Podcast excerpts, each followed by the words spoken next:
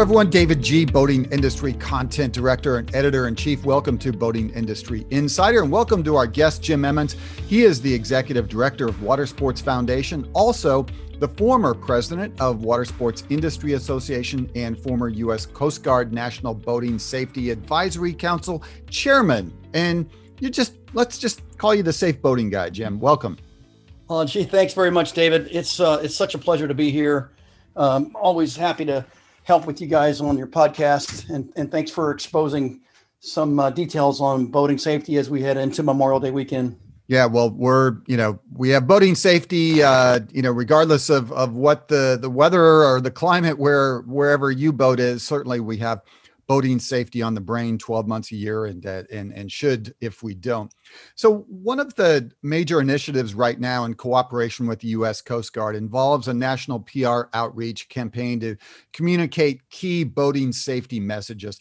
Talk a little bit about what that program entails what exactly you're doing and and just lay the groundwork you know the, for why this is such an important topic sure david so um as you know, uh, Water Sports Foundation has been engaged with the U.S. Coast Guard since 2011. We've been a grant recipient uh, every year, um, some years multiple grants uh, for boating safety outreach. And it was at the National Boating Safety Advisory Council meeting in Cape May, New Jersey, back in 2018, where new uh, advisory mem- uh, council member Wanda Kenton Smith and I mm-hmm. met. Uh, Wanda and I used to work together years ago back in the water sports industry and um, we hadn't seen each other for a while, so we spent a lot of time catching up. And in that catch up, Wanda asked, you know, is there a public relations campaign for boating safety? And I, my response was, no, there's not. There is no official national public relations campaign. And she said, well, there should be one. You know, can we possibly write a grant application for that? And I said, what a great idea. So we got together and put together some some really good ideas about you know what to do for a pu- public relations campaign and submitted them i submitted them through the water sports foundation as a, a nonprofit grant application. And you know some uh, six months later we got notice that we were we were awarded. We weren't awarded you know everything we'd asked for but we got a portion of it and it was enough for us to get this program started and get it off the ground so uh, since July of last year, we've been real busy working on the first element of the public relations campaign, which was to create a national media resource center uh, on a website. And that is a place where we have pulled together the best boating safety information. It's it could be tips, it could be you know blogs and editorials, infographics, statistics, you know anything that a journalist um, or a, pre- a producer, perhaps even a TV producer, might be able to use in putting together their own story for uh, recreational boating safety. It's a one-stop shop site that just includes all sorts of things, like I just mentioned, including video library and an image library. So, you know, if if you're pulling together a story and and you can get your information right out of our blogs to make your story, write your story, and you can pull the images right down off our image library to give yourself, you know, the image that you need that'll support your story. Uh, and there's even um, a page that lists experts in the field. So if if someone's an expert on, say, cold water uh, rescue, we've got them listed in a category cold water rescue expert with their name and their contact information, a bio and their name and contact information about them that'll give anyone that's interested in and perhaps using them for an expert quote or as you know any kind of testimony um, um, right there on our website. So we're really excited about this. The website launched on April 1st, and uh, shortly thereafter, we launched the public relations campaign. Um, the first piece of public relations news was to uh, to send out a press release. Uh, the first part of uh, first that the it was I think it was the end of April. We sent out a press release that uh, Wanda and her team put together called 12 Tips of Boating Safety for Memorial Day and Beyond and that 12 tips uh, article got picked up by something like 127 news outlets, um, including some giants like Yahoo Finance uh, posted it. Uh, Yahoo Finance has something like 55 million unique visitors per month, some crazy number. But um, the really important thing that came out of that was the potential audience. uh, all rolled together from those 127 outlets was 96 million. So we're really excited that you know we're getting the right kind of information out to the boating public through the national media, you know, at a time that it's critical, you know, as we're moving into the start of the North American boating season. Yeah, and we will uh, put that resource on our uh, that link on our uh, in the description to the podcast in case you missed that. We we ran an article in boating industry when uh, when that was up and live. So congratulations for that. Uh, you you mentioned uh, you know the the busy boating months ahead. Certainly, the month of May is a, bi- a big month in terms of promoting boating safety. Memorial Day weekend, historically, the launch of of the summer boating season for uh, many or most in the U.S. What are you doing to advise boaters, uh, dealers, manufacturers? Everybody in the industry to be extra vigilant this summer and what looks like will be another very busy summer boating season. Well, David, that's that's a great question. I I can tell you that um, for three years now, we've been running a program that we run through the trade media, including boating industry, and we thank you very much for being a supporter of of our materials. Uh, that is a, a, a program to remind people in the industry, especially retailers who are at the front line of consumer engagement, to remind them to always be mindful of recreational boating safety. These are things like wearing your life jacket, avoiding impairment, using your engine cutoff switch, taking a boater education course. I mean, these are the sort of the the pillars, if you will, of recreational boating safety. And you know, if we can just get folks to start using some of these things in in a, more meaningful uh, way, I think we can seriously drive the number of incidences down. So there's this whole effort through one of our campaigns to go through the trade media, which is you know comprised of a couple of trade boating power boating trade media outlets, including boating industry. But we also do the same thing on the paddle sports side. So uh, we engaged a um, a paddle sports newsletter that reaches I think 2,500 paddle sports retailers that does the same thing. It talks to those retailers about keeping their customers alive. You know, tell them, remind them to wear life jackets, uh, especially when they're in you know dangerous conditions like cold water or swift moving water, and and and to take a boat or a paddle education course so that they they get all the tips on you know what can help make them safe and a safe return. You know, the good news last year, and and actually since, you know, uh, the pandemic started, is that we are seeing a dramatic uptick in the sale of boats and all kinds of, of water sports uh, vessels, kayaks, stand-up paddleboards, as, as you say, boats to to first timers. And the industry has has long tried to figure out, uh, you know, how we we get more uh, people introduced to these activities and, and pastimes. So so that's the good news. The the flip side of that though is that many of them are getting on the water without much preparation or education. So talk a little bit about specifically how you are addressing the first time boater, the first time user of of some of these uh, in, engaged in some of these activities. So, David, last year was an anomaly. You know, we we've been tracking along in the boating industry with, you know, growth rates that were pretty stagnant. I mean, there weren't weren't really a lot of big um, growth numbers until along comes the coronavirus pandemic. And you know, the first couple of months of the pandemic, I don't think people really knew what they were, were going to do. But when they realized that the social distancing rules were in place and they were going to be in place for a while, and folks had to start canceling their plans. I mean, many millions of Americans canceled trips to Walt Disney World, you know, for the kids, or if they had an overseas trip or whatever. And and you know, the next best thing for a lot of them, for millions of them, was to find a way to get out on the water. And you know, we've done some research with the folks at InfoLink, um, Wanda and I have, and um, they've they've helped us discover that there's about 415,000 new boat owners on the water from last year. And I think 65,000 of those are personal watercraft new owners. So think about that for a minute. That's that's a lot of new people on the water. And it was during a time when uh, traditional in classroom boater education courses were shut down. Uh, the traditional classrooms weren't allowed to be held because of the social distancing rules.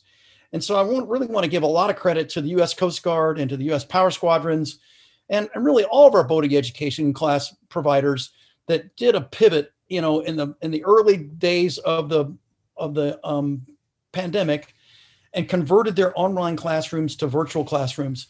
And so, you know, just recently we were exp- we were able to get a presentation from the Coast Guard on um, it was from Vern Gifford on boater education from 2019 and 2020. And in the first six months of 2020, boater education numbers dipped dramatically. But but what's really interesting is that in the second six months of 2020, the numbers increased dramatically. And what we saw was that that that or what we're seeing is that trend is still continuing today into 2021. So being able to provide that kind of education in an on in a virtual classroom versus an online classroom has been a real help. Uh, people are seeking education, and certificates for education are going up. So we're excited about that. You know, back uh, last year in the first half of the year, people were getting a boat, and dealers were selling them so fast they didn't even have time to really give them a, a good quality orientation on the boat. No boating education courses were available and they just went out. And we know from talking with law enforcement that you know boating incidences in 2020 increased, and so we're we're looking for the report from the Coast Guard any day now from the 2020 uh, statistics, and we expect though that uh, that that number is going to increase from last year by as much as maybe 25 percent on accidents and, and and fatalities. But what we're doing is is this year we're trying to get out in front of this problem this year by getting in front of the boating public as many ways as we possibly can to remind them that you know take a boater education course will really take care of everything. You'll learn everything you need to know about being a safe boater. But if you don't take a course at least wear your life jackets and get a vessel safety check by a coast guard auxiliarist or or certainly avoid impairment. I mean impairment is the single leading contributing factor to boating accidents. So if you're going to have you know, alcohol on your boat, make sure you have a designated skipper. Don't allow the captain of your boat to get impaired. It's just a recipe for disaster. Yeah, you mentioned I wanted to ask specifically about uh, now that we've introduced the subject. Uh, unfortunately, uh, you know, not a subject either of us enjoy talking about, particularly accidents and fatalities on the water. Uh, you know, many of them, as you say, absolutely, completely avoidable. Uh, you mentioned the the dangers of boating under the influence, obviously. Uh, talk a little bit, draw that direct line. Uh, I'm not great myself personally, uh, other than when I'm the, in the water engaging in water sports about wearing a life jacket. Talk about the the link between accidents, fatalities relative to life jacket wear. Well, um, the statistics have remained pretty constant over the last decade or so and the Coast Guard puts these out every year. And like I mentioned just a minute ago, the new stats are due out any day, the 2020 stats. So we're relying on 2019 right now. But those statistics show that of those that died in a boating accident, 79% of them drowned. And of the ones that drowned, 86% of them were not wearing a life jacket. So think about that for a second. I mean, if if life jackets were mandatory, like they are on PWCs or even at the U.S. Army Army Corps of Engineers lakes in Mississippi. They ran a test pilot program in a Mississippi lake, and had mandatory life jacket wear for a couple of years. Um, what would it do to the numbers? What would those numbers that I just, you know, just quoted? What would happen to them? I mean, it's it's pretty clear to every to almost anyone that those numbers would decline in a big way. So that's one of the biggest pushes we have you know in recreational boating safety is to try to get folks to be sure that they're always wearing their life jacket. You know just having it on the boat and carrying it as as is required is not always good enough. You know we did a we did a, um, a life jacket video psa not too long ago where we compared life jackets to um, seat belts in cars. Now people in cars don't get in a car and leave the seatbelt unbuckled until they're about to get into an accident. So they're they see that a truck's pulling out in front of them and they're about to get slammed, and they reach for the seatbelt and and and put the seatbelt on. Now, how likely is that? That's not going to happen, right? So we did a compare and contrast video um, where we took the same situation in a boat. We had two boats that were coming together; they were about to collide, and uh, one of the people on the boat notices there's an imminent collision, and he reaches for the life jackets, and he's they're trying to you know trying to put the life jackets on at the last second. And the point is, you can't. You just can't do that. You know, and also if you're if you're ejected from the boat, you know, if you hit a tree stump or a some something in the water that caused you to get dropped, you know, ejected from the boat.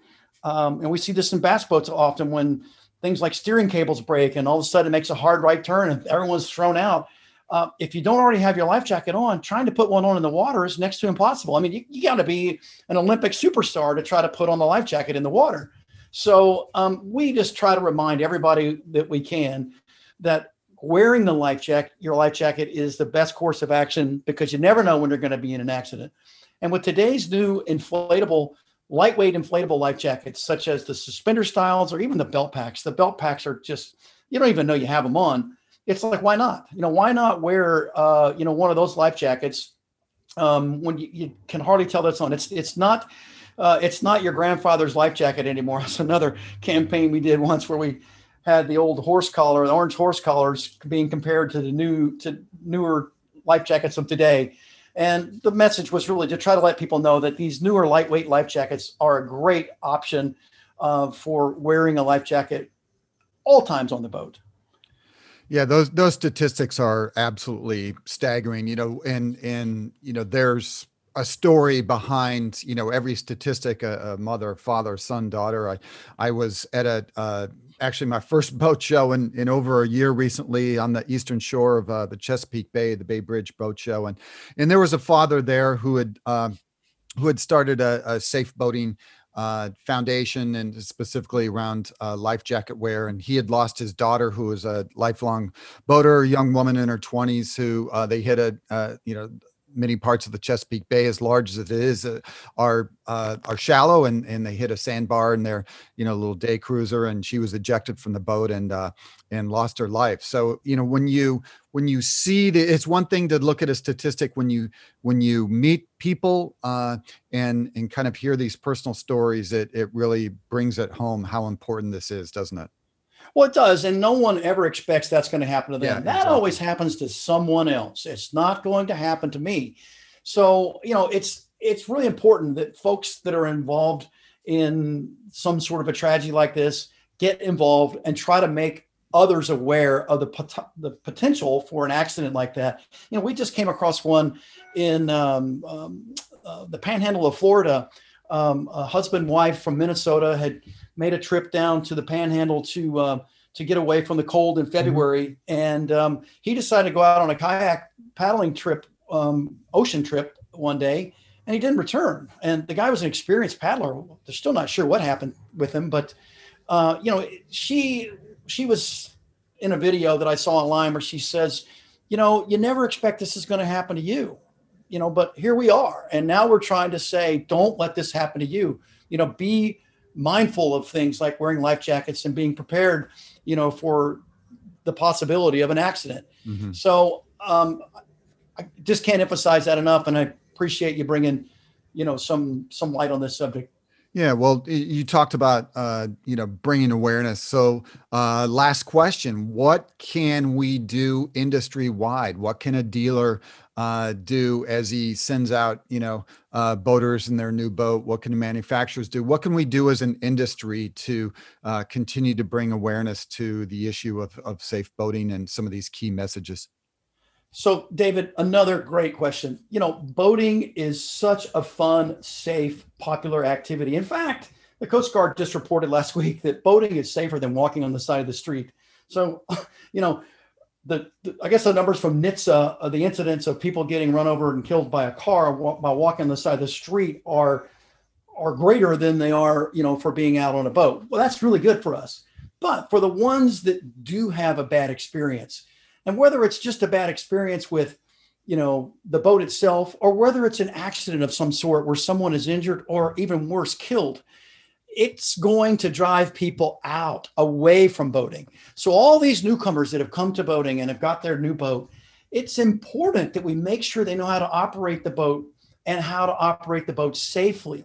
And if we don't remind these folks of these things and they go out and have a bad experience, we're going to have a flood of used boats on the market next year. People are going to be selling these boats because it, it wasn't what they thought it was. So I am constantly trying to remind um, people in our industry, and so is our team, our entire team, our Water Sports Foundation team, reminding people in the industry to remind their customers of the importance of recreational boating safety, whether you're a paddler on a kayak or whether you're a, um, you know, on a 46 foot motor yacht. It doesn't matter. Being mindful and following, you know, careful safety precautions can make a difference to, having a safe and enjoyable time on the water or to, you know, one day, you know, selling the boat and just being out of boating altogether.